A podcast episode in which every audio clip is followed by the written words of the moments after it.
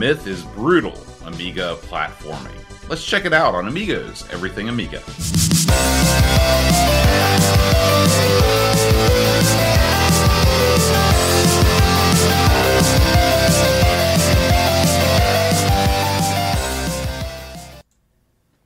Hi, everybody. Welcome to Amigos. I'm John. And I'm Aaron. And today, Aaron, we're talking about Myth. You know, Aaron, we just did Gods like a couple weeks ago. Yeah. And so all of my ridiculous banter topics have been exhausted. We talked about the Greek gods. We talked about what you'd like to do if you were a god. We can't even use the alternate story arc for this game because it doesn't exist in the Amiga version, which was boy goes back in time to the land of the gods and goes to town. Yeah. There were slight changes. We have something we can talk about, though, and that's like just straight up wanton violence, because this game, you know, remember when Barbarian, you played that game and you do the move, there was a big move, and if you did it, you could behead the other guy. You know, remember that? And how cool it was when you pulled it off. You're like, man, and how furious you were when you got it done to you. Like, in this game, you're beheading suckers like you're out cutting the lawn. Just not nonstop. Would you say, if you're going to town with a melee weapon, do you think that's a real word, or was it invented for D&D? Melee weapon? I think it's a real word, but it helps in D&D. I've never read it anywhere outside of the DM manual. So, are you going to have a sword? Are you going to have a mace? Or are you going to have an axe? Well, you know, I usually, in terms of D&D, I'm a big dwarf guy, because I like that war hammer. I like the axe. You know, I'm down with that. Dwarves are kind of sturdy guys. They're not mega. They're not tall, but they're like thick mean. Yeah. You know, and they're cool looking. You know. So I like when I'm driving around a dwarf, I like a war hammer. It's really my weapon of choice. If I'm also a big fan of the old half elf, you know, you never go full elf. I always go half elf, you know. And so when it comes to the half elf, I like your quicker weapons, like the old rapiers and that sort of thing. That's what I dig with those guys, because I like the idea of having some kind of like, I don't know, Errol Flynn type elf or something. I guess in my mind, that's what I'm looking for. He's basically Robin Hood already, you know. That's right. Robin Hood with pointy ears is what you want. You know, when you've never played Shadowrun, because when you think of elves, you think of like the woods, you know, frolicking in the trees, you know, stuff like that. So when you play a game like Shadowrun, you've got urban elves, you know, tough to get around. I don't know, they're just. You know, and do you know the premise of Shadowrun? It's like set in the future, corporations control everything. That's like Blade Runner, the role-playing game. It's like Blade Runner, and then to someone, I swear to you, it's like Cyberpunk or something, and someone's like, hey, let's put some D&D stuff in it. And Gary Gygax was like, I'm down. And so it's got orcs and trolls, and you can play all these, and elves and whatnot, and it's fun. It's a mashup that actually works. For the game, so when you're playing that game, you've got I get rid of the you're not gonna get by with a rapier or something. You gotta have something cooler than that. So that's where we have to break out the smart link for the gun that fits in your hand. That's pretty, you know, that kind of crap. But I'm not a full elf guy even in that. Now, what do you have a preference when you play that stuff? I feel like you are doing yourself a disservice by not having a bladed weapon. When you go into battle, you want to have something that can cut junk. You know, you can have something like you can kill two birds with one stone with something like a great axe, because a great axe is heavy, it's two-handed, but it also has a keen edge. Because listen, I don't want to like smash somebody's face in, because I don't like violence. I want to decapitate them. Okay, that's a clean cut. It's a painless death. The problem is when you miss, then what happens? You stick that axe right down into the floor, and then you're sitting there trying to pull it out of the floor like a doofus while somebody's pounding the crap out of you.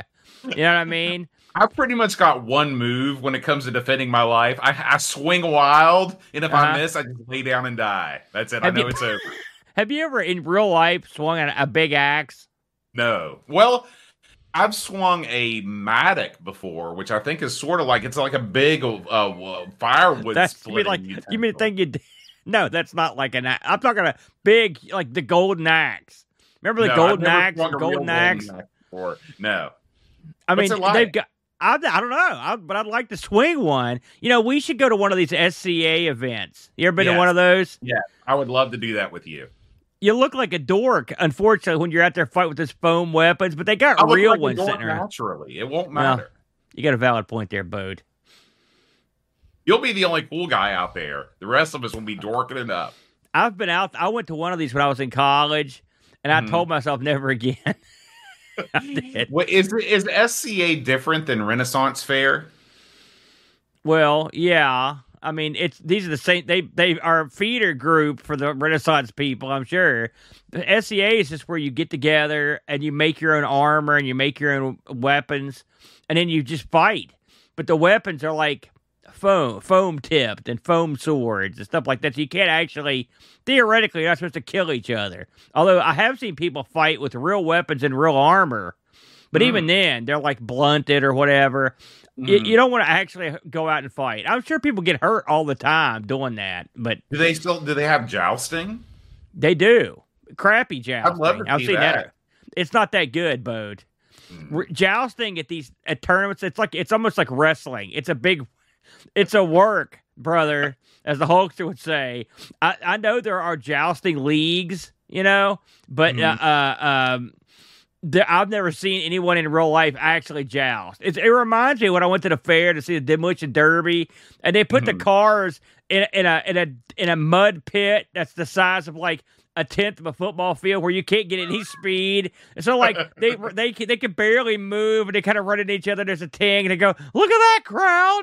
And the crowd's like, "Yeah, you know." I've been to a road demolition derby. I want to see some people get dealt with, man. In demolition derbies, do they have a play-by-play man that's over the PA? Sometimes they've got like one of the guys, you know, like the monster truck guys. He's deep in the mud. That guy. Right. Sometimes it depends on how cheap they are. Sometimes there's no amount of guy that can make the thing fun. I wouldn't even want to try that job. What I would like to do, I'm a simple man. I would like to don a Renaissance tunic and put on one of those poofy hats. Yeah. Go to one of these things and eat a turkey leg. That's all I want.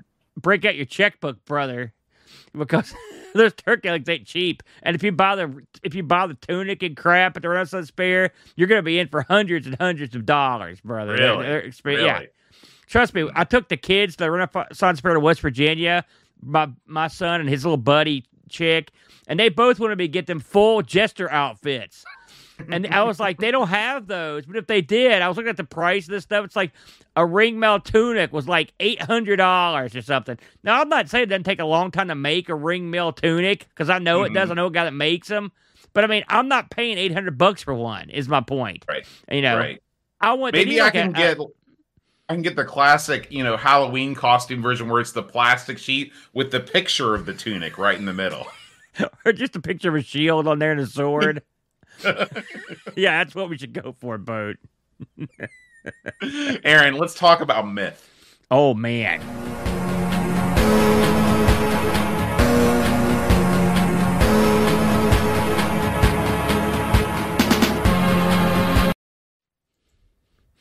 Man, this game's got a bunch of like awesome themes. I will say that. It's got an awesome title screen, too. Look at that thing. That's actually the death Fire Eye with the skulls. Yeah.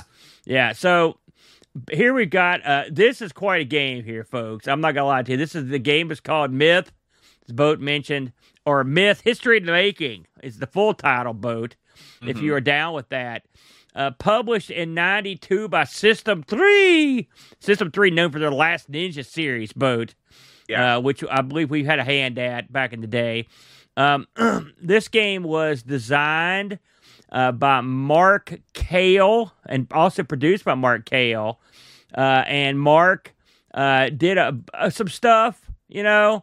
We've got a full cast of systems. I'm assuming there's not a design group listed for this game. And so what you've got here is a collection of people that worked on a lot of like System 3 stuff.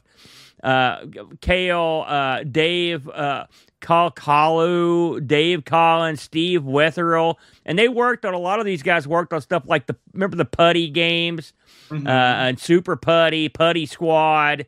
They love their Putty games. Yeah, well, I mean, I'm just saying they're in there. Of course, a lot of them worked on Last Ninja 3, you know, so you've got a lot of that stuff in here. So these guys have, they have a, they've got a good backing for a game like this.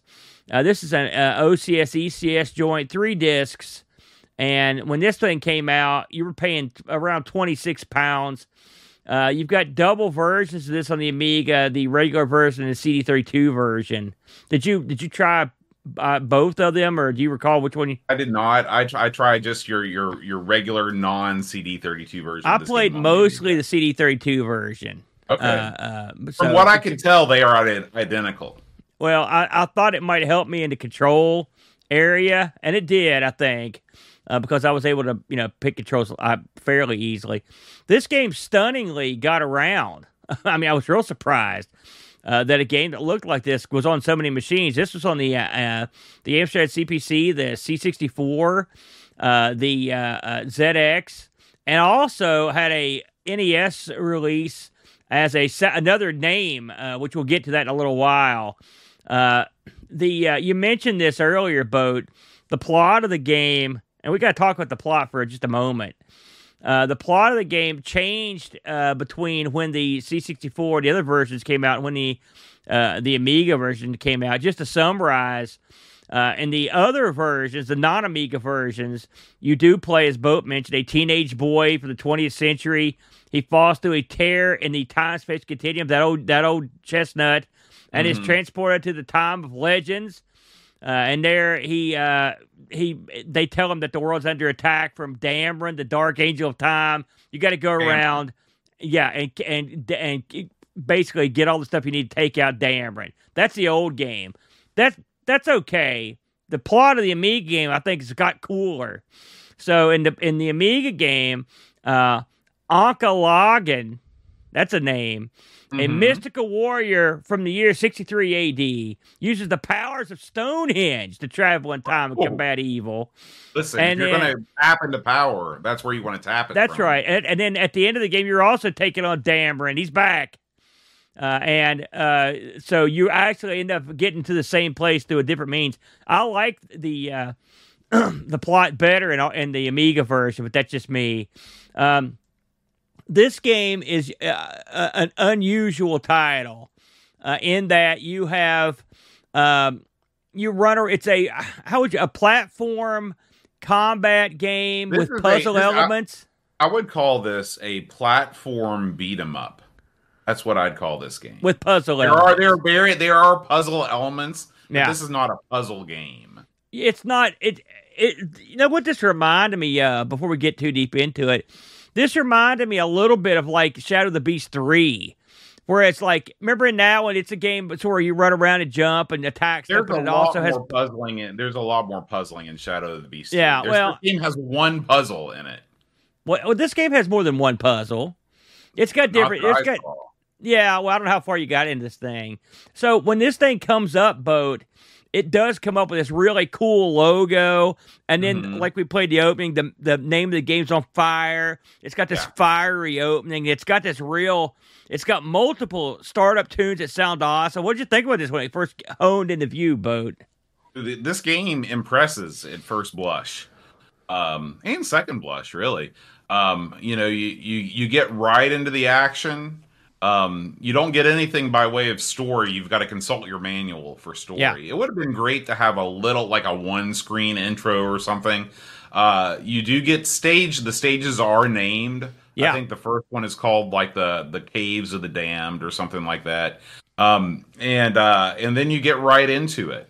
So my first impressions of the game, I guess, were pretty favorable because it ticks all the boxes for me. I want to have something before the game just starts, and I was able to kind of see where was I, and the music was cool. So yeah, first impressions positive. Yeah, this game comes up. I'm just thinking to myself, if I was like a teenage boy, and I'm still sort of like one. And so when this game came up, I was like, oh, man, this is getting me fired up to do something. Mm-hmm. And I'm going to Hades. You know, mm-hmm. This is going to be cool. And then the game starts up, and you are a guy who sort of looks like, he kind of reminds me of like Logan from Wolverine. Yeah, you know, that's exactly what I thought. He looks like Logan. What's his last name? Hair. He's got the hair pop like blowing back in the wind, which are like Logan's goopy hair. Oh, he doesn't have one. He's just Logan. That's his name. Really? He's what? Weird. He's like Sade or something. Mm. Well, not really. Now think about it, but you know what I mean. One name. But you guys got on blue jeans, and you start off on a platform in Hades, and the first thing that happens is skeletons are coming out of the ground. You're like, wow, this looks like it's going to be cool. And then more skeletons come out, and then you realize, how do I attack? What's happening? Mm-hmm. And then demons show up, and more skeletons, and then you die, but right away, because you have no idea what you're doing. Even with the manual, you don't know. Once you actually started playing the game, what were your impressions? Well, I thought what we have here is a game that is pretty unique in its style. I guess it is, in most platforming games, enemies take one, maybe two hits to defeat. In this game, enemies take 6 or 7 hits to defeat with your basic weapon, which is the old fist. Okay? Or foot. Or foot. Yeah, you do have kick power in this game. He must be wearing the stretchy jeans. He's like Shawn Michaels. That's what I thought. He's super kicking. Or action jeans.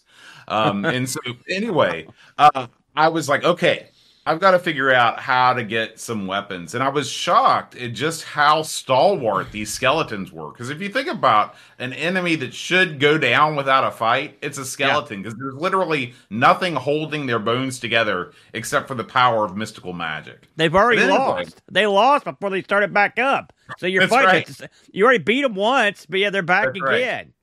Right. Then I noticed that this is one of these games that has the old, if you stand in the right place, and if you're doing the right thing or the wrong thing, depending on how you look at it, enemies will just keep coming. They'll keep forming out of the ground without mercy. Okay?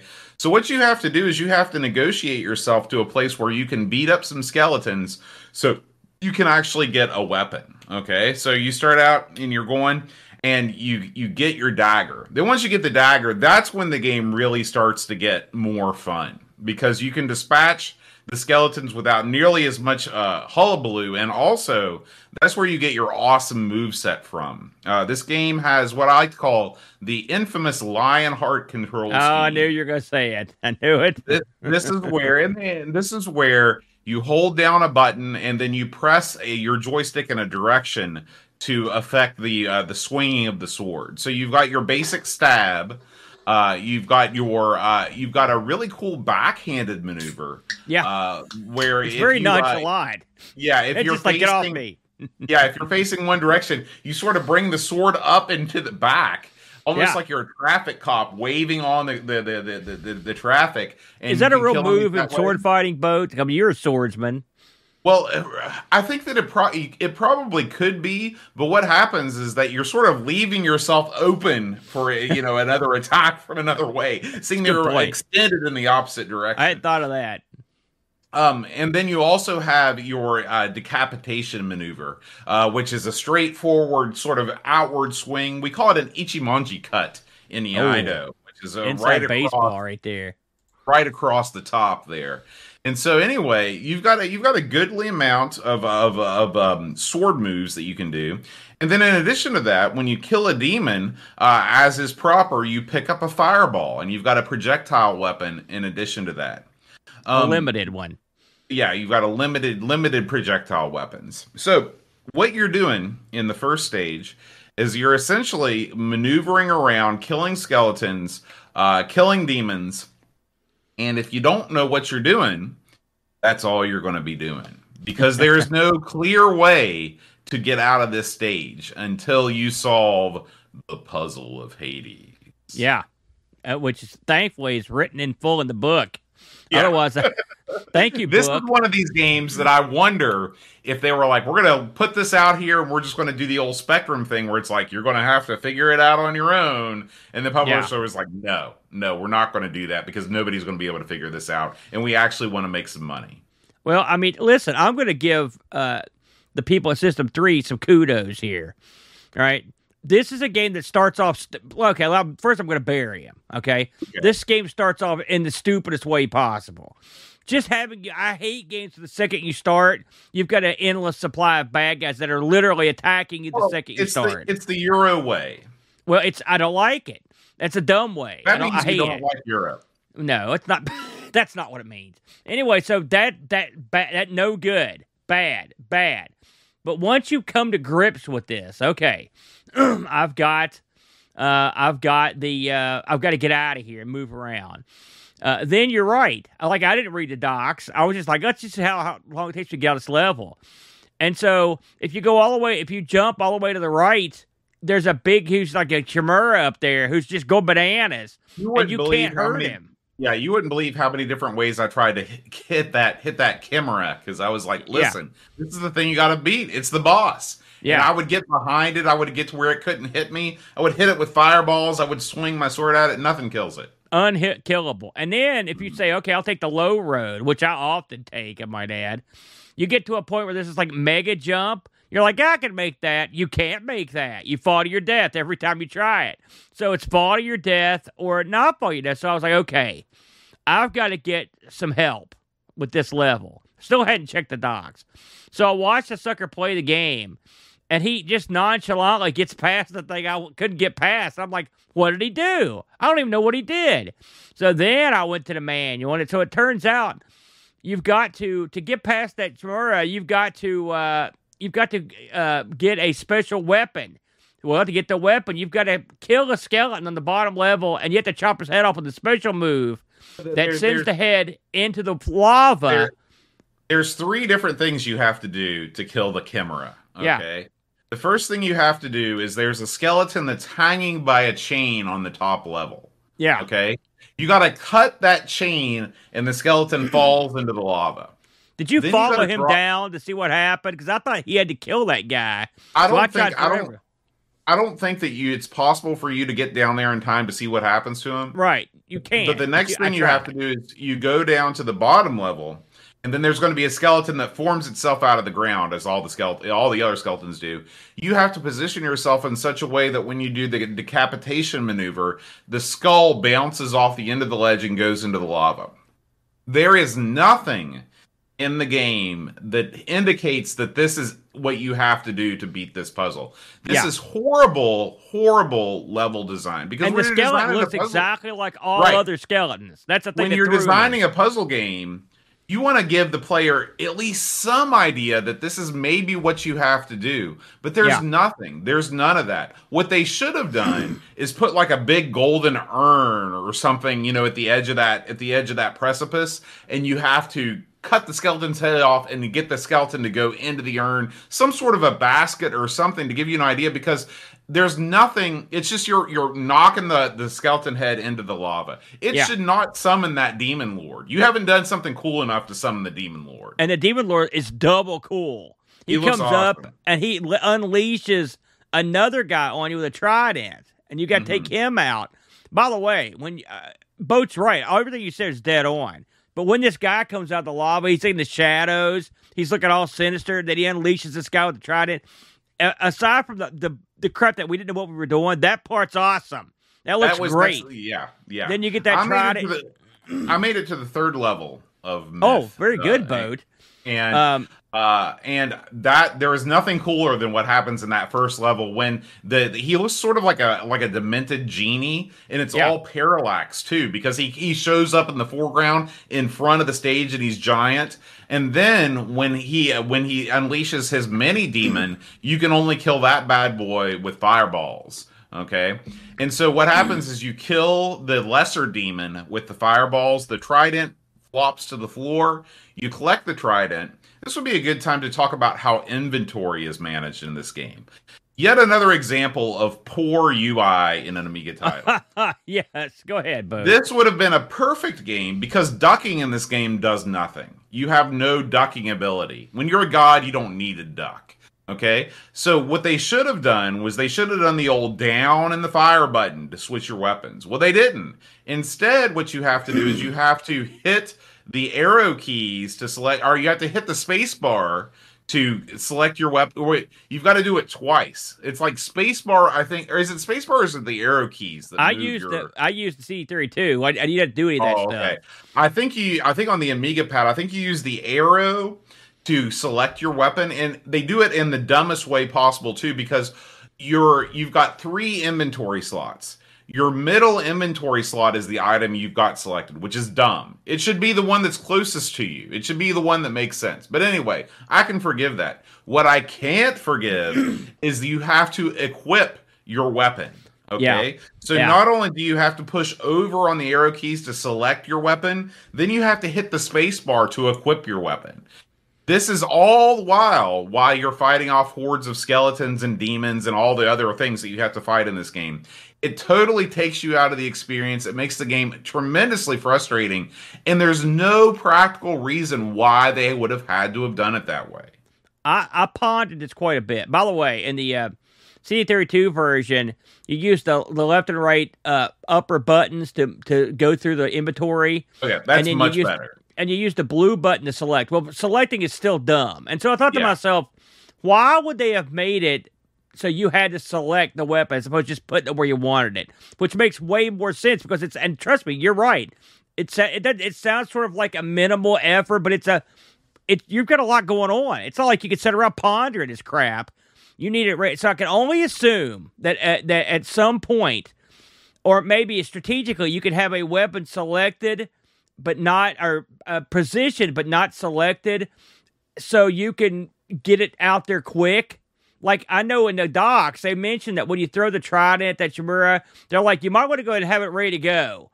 So I don't know if that was part of the plan, but I mean, I didn't get anywhere where that needed, was that, it was not, I mean, good. Here's the thing. In theory, that makes sense. But in practicality, in order to get to where the Chimera is, you have to hold the sword until the very last second. And so when you select the trident, it's just like select the trident and go, because you're going to die if you don't do it right away. Well, so Go ahead. I mean, here's the way I look at it. If there is some point in the game where this comes into play, that's fine. All I know is I also got to level 3, and it never came into play once, and I had to scream at the stupid controls the entire time. So that means I hate it. I don't care if it's handy later or not. It's not, if I can't, not good enough, basically. So, I don't like that. I'm right there with you. I will say on the, that's the main reason I used the CD32 version, was so I could use the full controller. Having those shoulder buttons to flip through your stuff, that helped a ton. So that's definitely the way to go if you're going to play this in 2023. I would go and play that version of that. So let's talk about the levels themselves. Generally, they're not what I would call. They're actually refreshingly not ridiculously long or complicated. They're pretty straightforward. They're a lot like the levels in Last Ninja 2, what we played, where the levels were there and you whip through them. They weren't easy, but they weren't like a million miles long. Mm-hmm. This game has some real wacky stuff in it, though. We're looking right now on the second level where you approach a goddess. And by the way, this game's got tons of like audio, like digitized audio in it. So a lot of stuff talks to you and stuff. And she beckons you forth, but she'll stop you at some point. And if you don't stop, she turns into this like creature and comes over and kills you. It's pretty cool. But if you do everything you're supposed to do there, which I consider this a puzzle too, by the way. If you do everything you're supposed to do there, she gives you an extra life, like extra hit point, basically. It also gives you a shield that you can use. Yeah. And so that, because by the way, you don't have to, like, I got past her without actually getting it, so you could keep going and just not have that stuff. Trust me, that's exactly right. That's what I did. I just kept jumping. I just kept jumping over, because the second level, the game changes completely. And instead of being in a cavern where you're doing horizontal and vertical movement, it's entirely horizontal movement. You're just basically running. You are, in the sort of outdoor Greek environment with temples and columns and all kinds of stuff. There's hoplites all over the place, and they just again. This game has a flaw. One of the big flaws is that the enemies is dumb, and these guys just continuously come at you, which is annoying. And this is sort of the enemies. That's sort of the way they are for the whole game. But yeah, I thought the woman part of that level was cool, and then the game sort of this game I would also call the level design uneven, I guess is the way I would put it. Maybe you may disagree with that, Boat. There's a level where you take on the Medusa, which is the one after what we just talked about. It's another where first you have to take on the Hydra. And the Hydra, I didn't have the shield. So when I got past that to get to the Hydra, and then I didn't have it for the Medusa either. So I just had to basically kill them by cheating. I should mention that I used after a spell, I used a unlimited man code. I don't know if you did the same. Oh, I use unlimited mans all the time. Yeah. But unlimited men do not help you get past the Medusa, which I don't. Were you able to get past the Medusa without the shield? It's not hard at all. Okay. She's actually, all you have to do is just walk up to her, and she's got a cadence to when she shoots her, like, stone gaze. I was thinking that you had to do something special to kill the Medusa, sort of that trident type thing. That's where I met my end in Myth. No, so. I actually got past her. Okay. And I got past the Hydra, too. The Hydra took me forever. Now, we should talk about these end-level monsters. These things are cool-looking, man.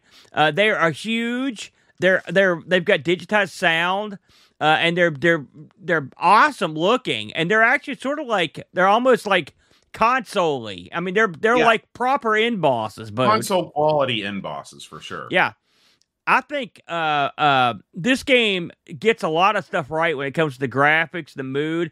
It feels epic, like this adventure you're on, because you're using stuff you're getting from previous encounters to help you get past other encounters. But I like the fact that you don't have to have it. Like I said, I never had the shield, for example, but it made it a lot harder. But there are still ways to get past them, which I like that. The game for me took a turn after the Hydra. We're on the boat. That got a little weird there. But if you watch, I don't know if you watched the whole game. The end of this game goes into, because eventually you're in Egypt. You do a whole thing in the pyramids.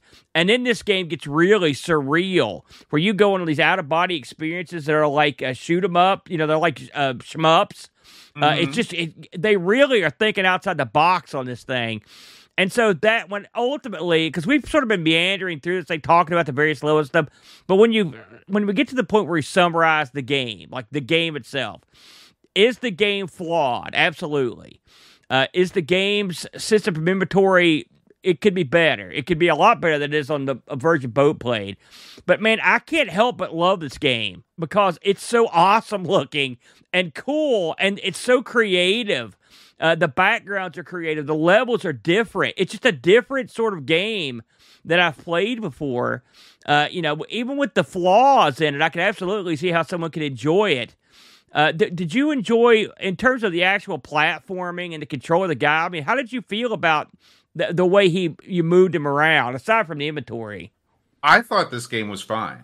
This game is always going to suffer from having up for jump. And it's always going to suffer for only having one button. Yeah. But if you take those considerations, in stride, this game controls well, and it gives me the two things that I want in an action platforming game. Okay, I want to see multiple levels. Yeah, and I want to see variety, and this game delivers both of those in spades. Like you said, the levels all look completely different. The enemies are all different on all the levels, and they're also very well animated. They're colorful. This is a very colorful title, despite the first level being set in a cave. This game takes you through all different places. It really takes you on a journey. You really feel like you're going to all these different locations. This doesn't seem like a game that was just sort of hacked together and got something out the door. These guys had a vision for what they wanted the game to be, and I think that they delivered on it. I mean, it's a difficult game. I don't know if this is one of these games that anybody can actually complete without cheating, but I thought that this game really it's a shining example of what an action platformer can be on the Amiga. And I thought it was very well done. it's I like the fact that you had no idea what was coming up. And, like, you don't know what style of gameplay it was going to be. Some levels I liked better than others. I admit, like, we're looking at this forest, so I hated this level. All right? It was horrible. But it was still atmospheric. It looked cool. Every level seems to have, like, a gimmick to get through. I love the fact there's a special weapon in every level. The ship level, you've got a great axe. And this level, you've got throwing daggers. Again, it's just mixing it up. How many games have we played where it's basically the same game for 2.5 hours? Right. This is different. This is better. Now, I'll look at this game. I'm trying to be objective here. If someone bought me this game and it was 1992 or 1989, whenever it came out, and I'm playing it with no cheats and I'm on just a joystick, I'm not going to lie, I would not like it as much. With the control pad for the CD32 and Unlimited Men, I know this is a lot of ifs. I had a good time with the game because I enjoyed exploring the world. I didn't know what was going to happen. I mean, The Last Ninjas are like that too, but this is way better in my opinion. I can't figure out why Last Ninja is a totally different game. It's got but that I mean, weird, it's an exploration game. Yeah, but you don't know what's going to happen. You know, that's what I'm saying. I mean, yeah, you're right. But I'm saying I like those games where you don't know where you're going or what's going to happen the next level. And this is one of those. And it's fun. And like I said, the last couple levels are real super trippy. Like someone really, you know, put a lot of brain power into coming up with these levels. I didn't get to play them. I just saw them. But they were really cool. It's got a cool ending. You know, there's a lot of cool stuff in between. Every level has something fun and interesting that happens in it. You know, I really liked it. This game, we mentioned it got ported to a lot of stuff, but I wanted to highlight the NES port of this game. Believe it or not, I know. This had an NES port. It was released as Conan: The Mysteries of Time, Boat. Yeah. And now, Boat, you tried this. What did you think of it? Horrible. Yeah, horrible, it's got bad reviews. This is one of these things where you get these games that come over from the continent on the Nintendo, and you're just like, man, this is like one of those Action 52 Codemasters unlicensed crap. But then you look at it and actually was licensed. It went through. It had the Nintendo seal of quality, which isn't if it's not an indictment on all that stands for, nothing is. Yeah, this is it plays horribly. It looks like absolute garbage. It is a poor excuse for a license with a license like Conan. Your guy better be awesome, and your guy is not awesome in Conan. He is a weenie. He's no good. Yeah. So you played a few other versions of this. You played a few other versions too, didn't you? What else did you get into? I was going to say it's sort of weird. I would like to know the timeline because this would be an awesome like why didn't they call Myth? Why didn't they use the Conan license for the Amiga release? That would have been really powerful because let's be honest, Myth is not the greatest name for a game. You know, if they had the Conan license available, why didn't they use that for all of the releases? I mean, because that would have really moved some titles, I think. Well, don't you? I don't know. I think I don't. You don't think Conan's a strong property? Oh no, I do think that. I don't. Since I don't know why they didn't have the license, I'm assuming because the NES is the NES that they were selling like hotcakes, and someone like paid for the license because they thought they'd make a lot of money. That's a guess because that license probably isn't that cheap. I mean, it's not like they were buying like the Gumby license here. I mean, it's Conan, and back then it was a lot stronger than it is now. So it is. Who knows? But I also played. I played the C64 version. The C64 version is very similar to the Amiga version. Oh yeah, it looked good on the stills. Yeah, the graphical fidelity, of course, not quite the Amiga level, but the opening tunes, all of the music in the C64 version is better than the Amiga version. Really? Because the Amiga version is really good. Yeah, I really dug the Sid voiced music on the C64 version, but it's got the same sort of beat 'em up mechanic. Now, I didn't play it enough to get past the first level, so I'm not sure if there were any changes in the later levels. But and then I totally ignored the CPC and the Spectrum versions of the game, which are, from looking at videos of them, they're almost like role playing games, like a Dizzy type game, where like an adventure platformer where there's a lot more environment. Puzzles, which makes sense for a system like the Spectrum that's maybe more geared towards a slightly slower pace of play. The CPC version looks like a horrible version of the Spectrum version, so you should probably avoid that. But at some point in the future, maybe our Sinclair will tackle the CP or the Specky version of Myth and see what it's all about. I've heard good things about it, you know, if I'm honest. So it might not be too bad. So I found some interesting. Rather wacky trivia on this game. I'll just go through a little bit because it amused me.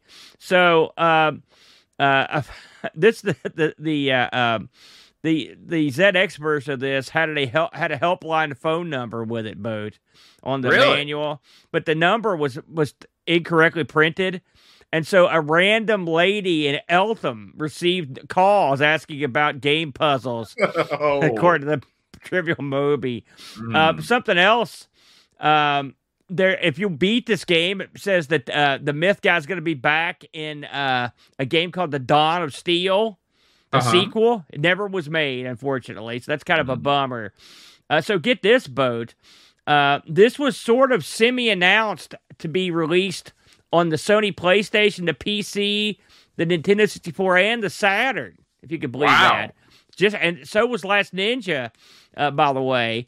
And so speculation is that it never got released, by the way, but there was worked up footage, or pictures. Who knows? You know, if they were made, how they were made. But word on the street, according to the article I read, was that eventually System 3 was like, "Well, we're not happy with the engine we've got on these new consoles. We're gonna rework the engine for Last Ninja, and then we're going to release the new version." And since Myth ran on sort of the same engine, they assumed that's what happened, and they never released, apparently. They never ended up making the new engine. So it boggles my mind that this runs on the same engine as Last Ninja. Because, I mean, there is different... I think this wasn't Last Ninja 1. It was probably Last Ninja 3 or something. You know, I don't know exactly. And also, I don't know what System 3 was cooking over there. You know, they don't look at all similar in any way. You know, so but I mean, I think this looks really, really good. And we haven't played. I don't think we haven't played the last Ninja for the Amiga, have we? I can't remember if we have or not. I don't think we have. This got a Golden Joystick Award in 1990. It wasn't this version, it was the C64, which got a graphics award. It was very popular on the C64 as well. So it did okay. In terms of how it did on the Amiga, the scores sort of ran the gamut, but they got some pretty good scores. You know, Amiga actually gave it a 96, which that's super high praise. Amiga Joker didn't kill it, 69. And Amiga, you got a Amiga Mania in there, brother, with a 78. So some pretty decent scores. Did we get any Discord action on this? We got quite a few reviews. This week. Start things off with Alien Breeder. Alien Breeder writes, "Myth is an interesting game. It looks great. It's quite brutal. Despite the fact that it does seem to run a little slow and choppy, it still plays fairly well and can be fun. I think other games like Risky Woods or Gods are a bit better, but it's still good fun. 720 top bananas out of 1,000. Jocko6502 writes, "I once dated a woman like this game. Beautiful to look at, but infuriating to interact with. Okay, like the game title, that is a myth. A visual feast for the eyes from the start, but oh no, the developers accidentally knocked the difficulty up to 11. Before you even take a step, a skeleton pops up and starts wailing on you like you owe it money. You start punching or kicking it, but they take an age to die and multiple enemies will spawn, making it quite difficult to stand and fight. They start dropping weapons that do help to a degree, but then comes the cool but over-complex weapon system. You slowly eke your way through the game, most baddies taking multiple strikes with no real signposting for goals. It's difficult to know what to do. I ended up looking at a walkthrough more than once. Eventually making it to the Valley of Kings with the maze of traps, I called it a night after calling the game something I can't repeat in polite company. The game has its faults, from iffy platform detection, cheap baddies, and a game-breaking soft lock on the first level, but I mostly liked it. However, it's just way too much grind and blind flying to truly make it shine. 7 out of 10. Yes! Do not set second button as jump and WSG load. It makes using weapons a pain in the butt. That is true. Yes. Yes. Retro Jerry writes, great-looking game with cool animations and demons. What more could we ask for? How about a semi-intuitive control system? I think if the controls were implemented differently, it would be really fun, but I didn't have the time to develop the muscle memory required to have a good time, or I'm just old. Either way, I give it 6 out of 10. And finally, Graham W. Vebke writes, for me, this is a game with nice visuals and audio, but it's horrible to play because of the glitchy scrolling and sketchy controls. It's totally overrated on the Amiga and is far too difficult to get into because of all the cheap deaths. The gameplay is greatly affected by the controls.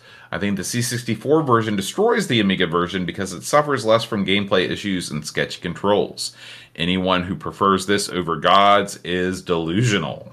He gives it a 4 out of 10 on the Amiga, 7 out of 10 on the C64. Aaron, your final analysis, is this game better than Gods? It's not really. I don't think they're comparable, if you want the truth. I don't think they're even that similar. This Gods is a slow, like, thinking man's, like, game. I mean, there are puzzles that you are jumping, but I mean that... I don't really compare the two. We've played other games that I would say are more like this than Gods. I want to mention there's a couple things here. Number one, we did mention there were two versions of this. This is one of those funny situations where Lemon, the users of Lemon, gave this a 7.8 on the old OCS ECS, and gave the CD32 version a 6.9. So I'm going to say I don't agree with that. If you're going to play this version, play the CD32 version. I think a lot of people probably haven't played that version, and so they're not getting the access to the better controls. With all that said, you still don't give a button for jump, despite having a ludicrous amount of buttons. I don't know why they didn't add that. So that's an oversight. And you still can't add a button for jump, or it'll screw up your control. So I think, you know, I don't know if this game is overrated on the Amiga, because I don't hear anything about it. It's not like we knew about it before this week. You know, normally if something's overrated, I knew about it coming in. So I'd say this game's probably rated just about what it is. But I thought it was, I mean, if you don't cheat, it's too hard. But it's not Amiga hard. Even if you don't cheat, you can get somewhere once you understand how the game works. All right?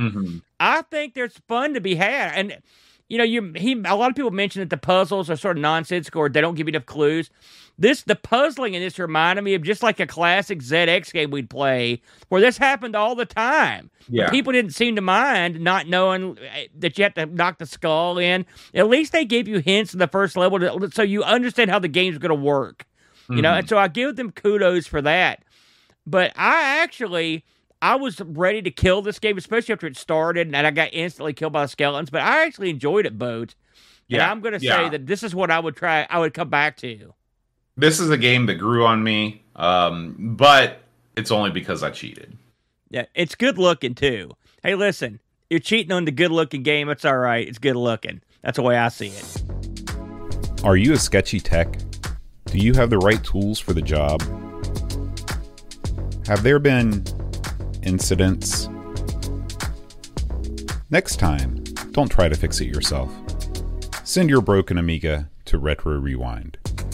Get a full diagnostic, a reasonable estimate, and the peace of mind knowing that your machine is in the hands of real technicians with decades of experience and cutting-edge repair equipment.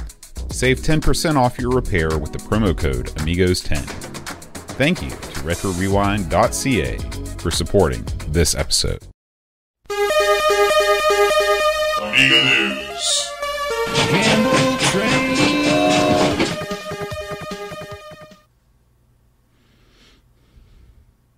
All right, Aaron, we got a busy week here in Amiga News. First of all, the new game here, a new racing game that's been released called Rallycross. This is, I don't know about your favorite type of racing games, Aaron, but I've got a real affinity for the old top-down variety. Oh, yeah. There's something about pick up and play. You can see the whole course at once. Usually they're multiplayer, so there's shenanigans to be had. This is a new game that is from Phase 101. Actually, no, I'm sorry. This is from Phase 101's Game Jam on Car Racing Games. Also, a new release at the Flash Party 2023. It says that this is a game that can be played, I believe, on any Amiga. It looks like, yeah, it can be played on Amiga 600. And this looks pretty good. What do you think about the old top-down genre, Aaron?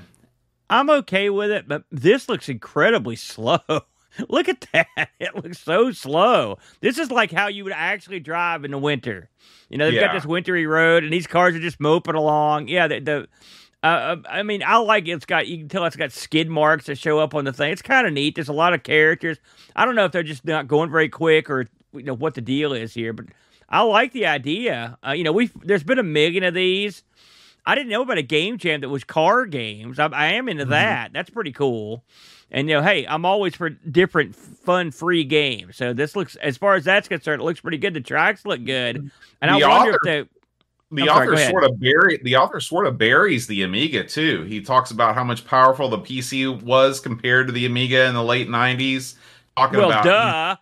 Talking about how the 75 megahertz pinning machine killed the old Amigas. So I don't know if I want to support this guy or not, to be honest with you. Why would you kill? That's a stupid comparison. Yeah, I agree. The late 90s PCs crushed Amiga. It came out in 85, brother.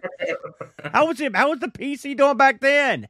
It's still, I mean, listen, I support it, but that was a dumb statement. I'm done with that. He's dead to me. Here we go, Aaron. Our next story. This is the one that everybody's been talking about this week. The full-size Amiga Mini Maxi A500. Yeah. Yeah. Which is not what he's showing here. Are you excited? Are you ready for the next wave in retro games' latest machine? We should credit Crazy Burger here. We're looking at his video. I got a little inside baseball on this a while back.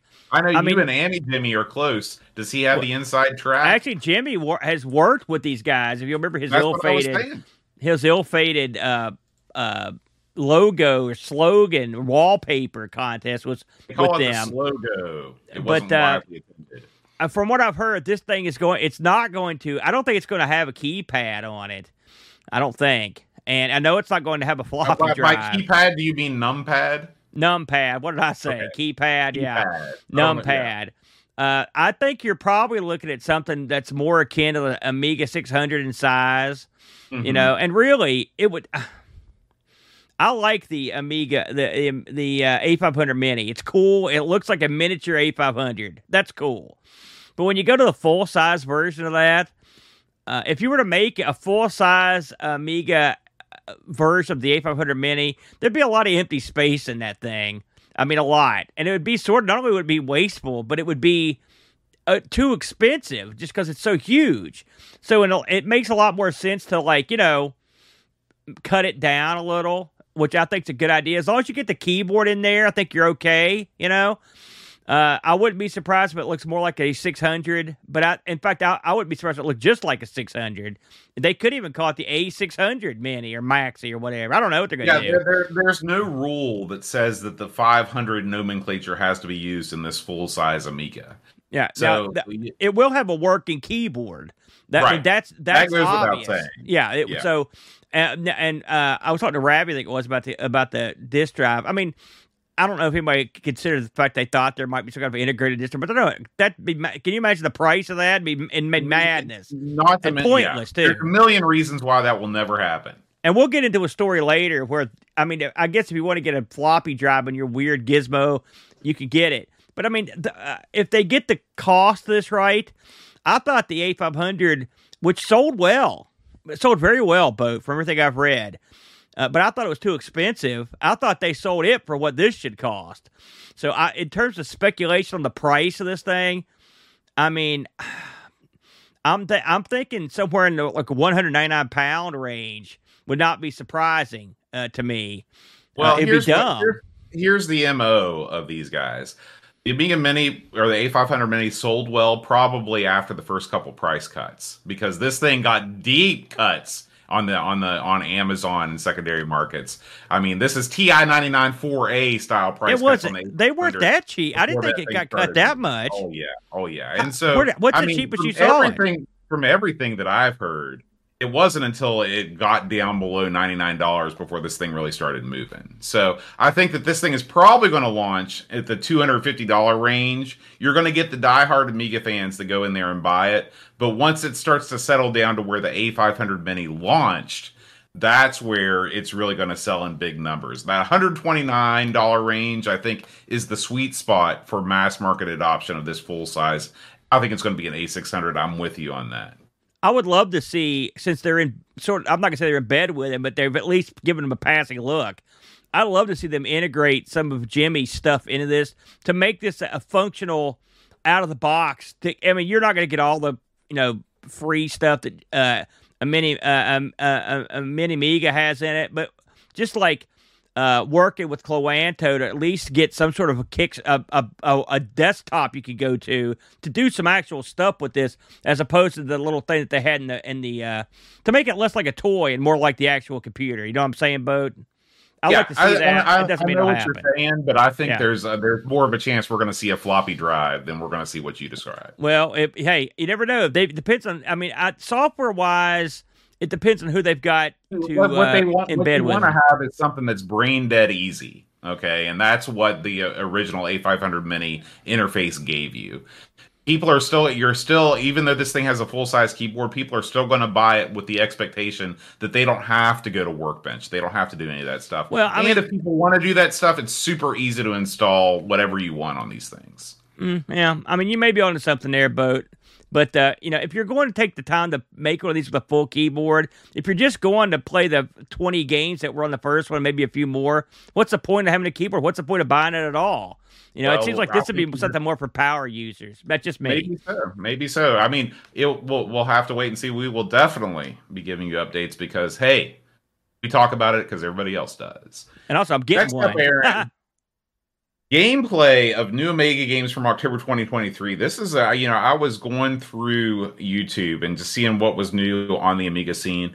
I really like this guy's channel. I don't know if you've ever heard of this guy before. His name is Retro Gaming Dino. This might be that Dinosaur Pie guy. It's not. Are you sure? Yes, I guarantee it's not him. I mean, how can Simon you Butler? You right there telling me, shooting me down. No, it's not. It's not Simon Butler. He doesn't do Amiga stuff. He's a ZX guy.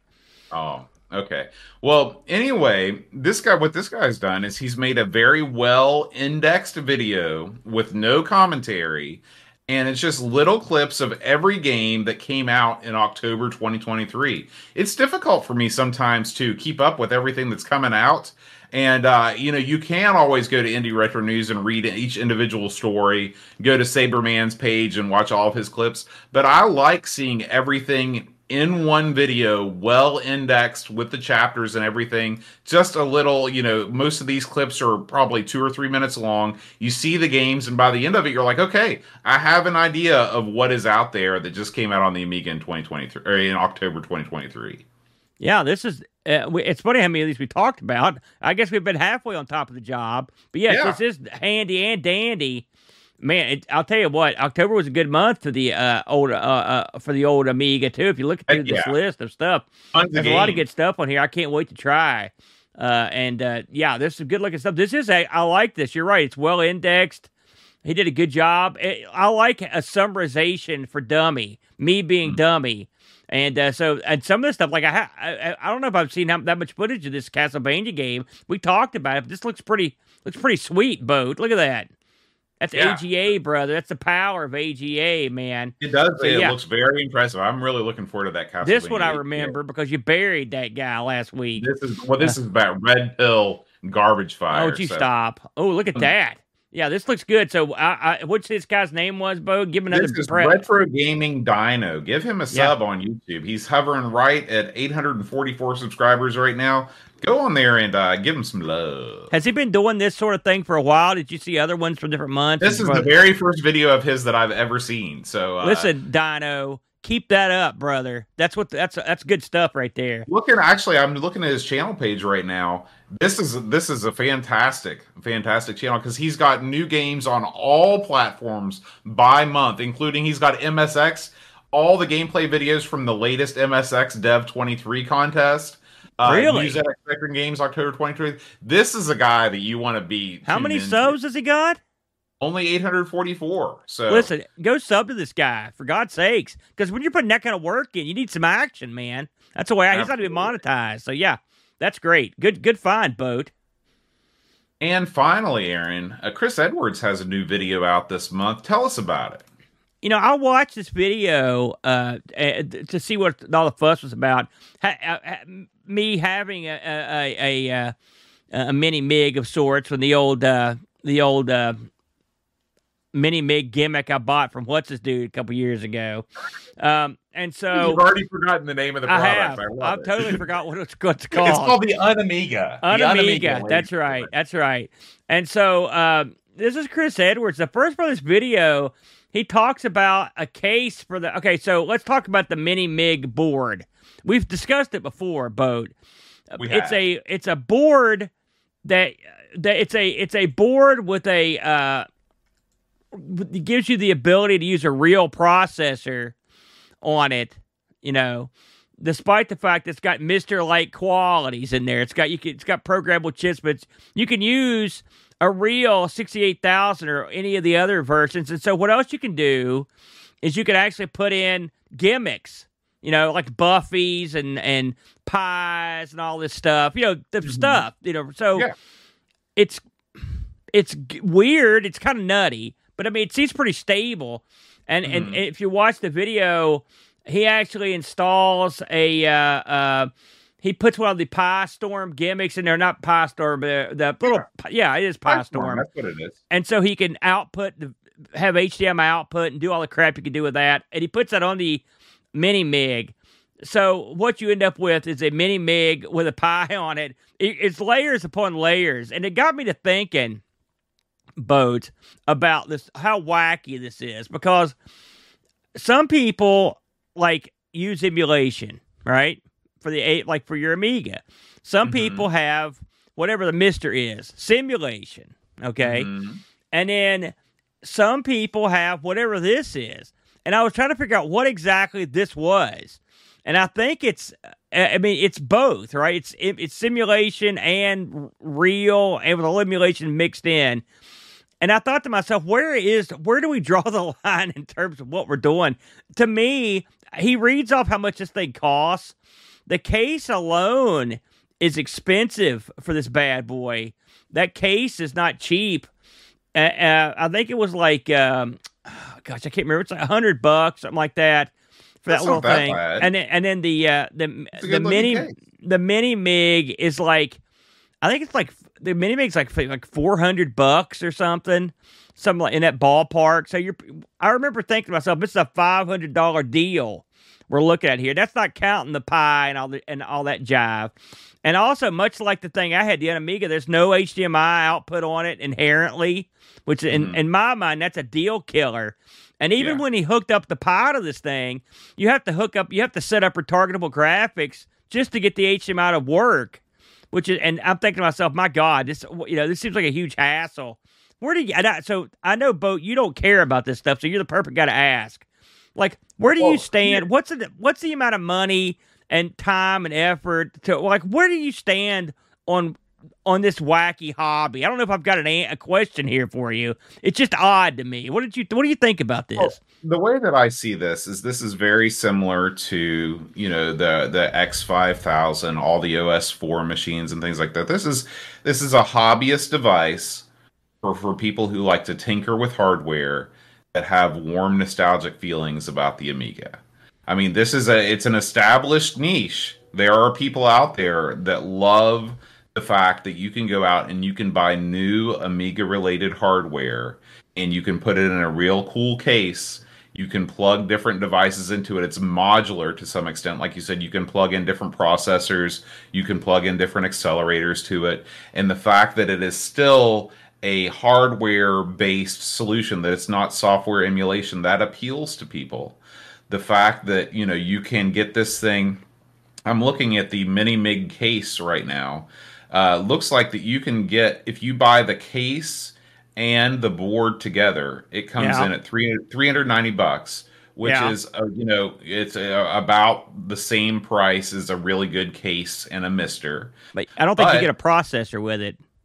Oh, you don't. You don't. Yeah, it says CPU M68SEC00. That made me believe that it was a processor, but I don't know. I know nothing about this. Yeah. So, to me, that seems like. Would I want this? No, because the Mister solved every problem I could ever possibly have for the until the end of time. But if you're somebody that is very Amiga-centric in their studies, they want to be part of a community that is surrounding all of these different specialized pieces of hardware. I mean, this is not the most extravagant purchase you could make. It's definitely not the price of, you know, the A1221 or the X5000 or anything like that. This is much more reasonable, and the fact that it's ultra expandable with all of these different doohickeys. I mean, it's a hobby. It's for people that treat Amiga hardware as a hobby. It's definitely, as I watch this, because we covered this thing a long time ago, but I'd forgotten about it, if you want me to truth. And I'm watching him deal with this thing, and I thought to myself, it's just an odd piece of kit. And I mean, you're right. It will appeal to a certain amount of people. You've got certainly your rich hobbyists will get into it. I wonder, because I'm like you, the Mister sort of took care of a lot of my issues. I wonder if there's a way to have a A1200 core that actually is accelerated to a certain degree. I wonder if they've topped out how fast they can do it on here. I wonder if there's a way to like if they could have a 6860 core, you know what I'm saying, for the Mister, that would which would sort of cut out the middleman on some of this stuff. It's interesting to think about, and I'm sure there's someone smarter than me that'll be able to tell us something down in the chat. If you know anything about what I'm talking about, straighten me out. I can take it down in the chat boat or anyone else. I think that's all we've got, Boat. Some interesting stuff this week, though. I get a kick out of it, man. Yeah, man. All right. Well, that's going to do it for this week's Amiga News. What's been going on the YouTube channels these days, Aaron? Boat, it's been actually, we've gotten a lot of stuff we put up in the last game. We'll just briefly blow through it, Boat. Me and the Brent covered a game on R. Sinclair this week called Their Finest Hour. I spent a lot of time playing the wrong game, Boat, before I got to... Because you asked me about it, and boy, I was like, yeah, I'm sure it'll be great. No, I'd played the DOS version to get fired up, because I played the Lucasfilms, or LucasArts game, I believe it was, that made that. And then this was a tactical war game. And I mean tactical. And I got to give the Brent credit, because he picked up the gauntlet and ran with it on this one. And I think we've got the most in-depth look at this game there will ever be, ever. And there's also some gameplay footage, because there wasn't any on YouTube. For that, we also have, Boat, you stuck up some music from next week's game on the show, which we'll get to here in a minute. We'll talk about that. And you talk to the people about the bizarre thing you put up today with Mario in it. As you guys might know, I run a side business, one of my 5 part-time jobs, where I am I do digitization. People bring me reel-to-reel film, they bring me VHS tapes, and I put them on USB drives or YouTube or whatever. And every once in a while, something comes around, and I was like, well, this is going to be interesting. So I hold up in front of you right now, if you're watching online. This is a VHS tape, and the label says Nintendo World Championships 1990. I thought, this might be interesting. And so I wasn't sure what to expect. I didn't know if this was going to be footage of the competition, if there was going to be something like The Wizard, that classic film. But what it was a boy dancing with a costumed Mario. This is what do you call these guys that are dressed up like the mascots There's a special name for him. But anyway, this is what he's got, the big head and everything. He looks like a sports mascot, but it's Mario. And they're dancing around while in the background, a song advertising Nintendo Fruit Snacks plays. And I talked to the guy that gave me this tape, who is the old band director at Buffalo High School, actually. And I said, "Do you recall this at all?" And he said, "No, he has no recollection of it." But what he assumed was that, you know, while the World Championships was going on, you have all these kids milling around, so they've got stuff for the kids to do. Kind of like when you go to a baseball game, there's like the thing where you can throw the ball and see how fast you can pitch it and stuff like that. And so this was one of the side booths where they had Dance with Mario while they advertised Nintendo Fruit Snacks. And there's a rap that plays. And I got to say, Aaron, this kid, the band director from Buffalo High School's son, he's got some great dance moves. He puts on a full improvised routine for around 2.5 minutes. It's cut the rug. Yeah, it's funny. I enjoyed it. When he first starts out, it looked like he was stepping up to Mario to get to have fisticuffs. The camera right now is going into puke mode. But I mean, this is quite a piece of video you've uncovered, Boat. And I will say, Mario and this kid, they've been dancing now for up 2 minutes straight. I mean, and this kid, you're right, hasn't repeated a move. He's going crazy. Mario, on the other hand, by the way, Mario is wearing his pants old guy style, if you notice that. Whoa! The kid does a full split. This is solid gold, Boat. That's why we had to highlight that. That is gold right there, man. Yeah, please check that out. It's on the channel. One last thing I can mention. Last Friday, I did a tribute to our good friend Edgar Vigdahl of Deluxe Galaga. What's that? Not actually our friend, but he's my friend, spiritual friend. That's right. That's right. To Edgar Vigdahl, friend of the community. He's responsible for Deluxe Galaga, Deluxe Pac-Man, and then he went on to do some games that you've probably never heard of, and they're really, I don't think I played a bad game in a bunch. There was a couple that are kind of phone games that aren't the best, but I mean, there's some gold. And we go through and try to play everything he ever did. As far as I know, I don't think I missed anything except for one game that was on the iPhone. That's the only game I couldn't play. So if you're into Edgar Vigdahl, want to learn about the guy, I actually talked to one of his collaborators who collaborated with him on like everything for his whole career, including Warblade, Deluxe Galaga, and everything. And guy also did level design and stuff, and he was a real fountain of information. And so we had a good time and had a lot of fun playing tribute to Edgar. So if you're into that sort of thing, you can check that out as well. We released that this week, but I think that is all we've got, my friend. All right. Well, what do we got coming up on the show next week? Let's see what we got here, Boat. Oh, man. Now, you know about this. It's Power Drome. And tell them why you know, Boat. Well, I wanted to capture some footage because I knew this game was coming up. And so I fired this up on the Mister to play.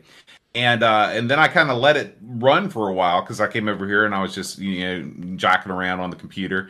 And then all of a sudden I hear, bow, and I'm like, what the heck is that? Where is that coming from? Power Drome has theme music that doesn't kick in unless you leave the game set for 20 minutes. So I sat around, I fired the game up again, I waited another 20 minutes, and then I hit the record button. To capture that, so you can check that out on the channel. But yeah, Power Drome, it's basically Wipeout on the Amiga. Beautiful. Well, Wipeout was born on the Amiga, so that makes that's dandy. Yeah. And we have started. We've always sort of done it, but occasionally you're going to see some game footage creep across the channel, and almost always it's because the footage isn't anywhere. I mentioned for Their Finest Hour. Like, we could have used the footage for that. Please, someone make a guide for this game. But we went ahead and Brent digitized about a half hour of play.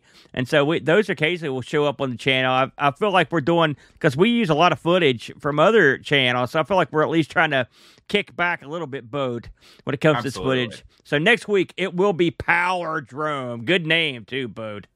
Yes. All right. Well, that's going to do it for this week. Thank you, as always, for listening and or watching. We are now streaming live to Twitch and YouTube. So if you want to check us out on Friday nights, you can do so there.